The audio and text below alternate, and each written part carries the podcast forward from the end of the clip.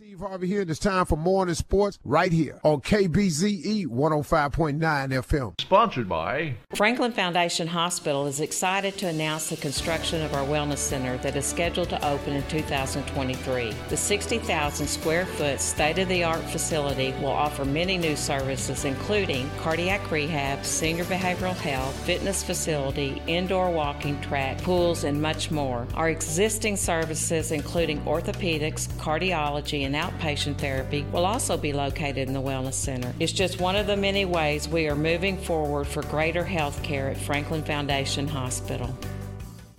This is WDSU sports anchor Fletcher Mackel for KBZE. And here's what I can't get out of my head about Sunday night's crazy LSU Florida State game. One of the reasons Brian Kelly was hired is because he's a CEO, a disciplined, methodical leader, not a wild, colorful character like Ed Orgeron in less Miles. But unfortunately, Kelly's team looked completely unprepared and very undisciplined against the Seminoles. The good news Despite the sloppiness, LSU showed grit down 24 to 10. The Tigers come all the way back. Quarterback Jayden Daniels played his best football in the fourth quarter, completing 14 of 18 passes for 114 yards in that frame. The Tigers also got a favor from Florida State, a fumble at the goal line, resulting in another opportunity for LSU, and they made the most of it, going 99 yards and scoring right there with one second left. The extra point with no time on the clock should have sent the game to overtime, but FSU blocks the kick. Crazy, unpredictable, wild,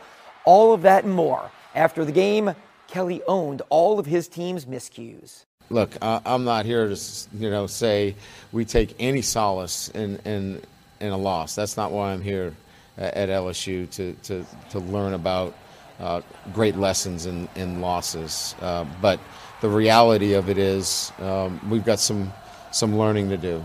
Um, we've got to coach better and we've got to play better. Uh, some really bad news now. Former Terrebonne High School star Mason Smith, a player who seemed poised for a breakout sophomore season at LSU, has suffered a torn ACL that happened in the Florida State loss. He'll now be lost for the season. The Tigers host Southern this Saturday. It's the first ever meeting in football between the Tigers and the Jaguars. More than 102,000 fans are expected into Tiger Stadium on Saturday night. The Saints got some good news on Monday, sort of. The toe injury rookie first round draft pick Trevor Penning suffered in the preseason finale is not season ending. He'll have surgery, but he could recover in time to return at some point this season. The Black and Gold kick off the 2022 season this Sunday in Atlanta against the arch rival Falcons. We'll talk more about this rivalry coming up throughout the week. Right now, though, let's hear from current Saint and former LSU star Tyrann Mathieu on LSU's game, since it's, of course, still the big talker in the football world. Tyrann was asked if he's getting any good nature ribbing from, from former Seminoles Jameis Winston and PJ Williams.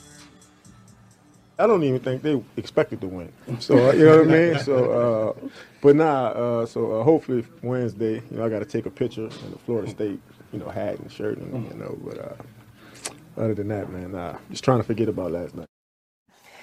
Many LSU fans are trying to do the same thing, Tyrann. Back to the game this Sunday. The Saints are currently favored by five and a half points over the Dirty Birds. Also, with Chauncey Gardner Johnson being traded last week, running back Mark Ingram will be going back to jersey number 22.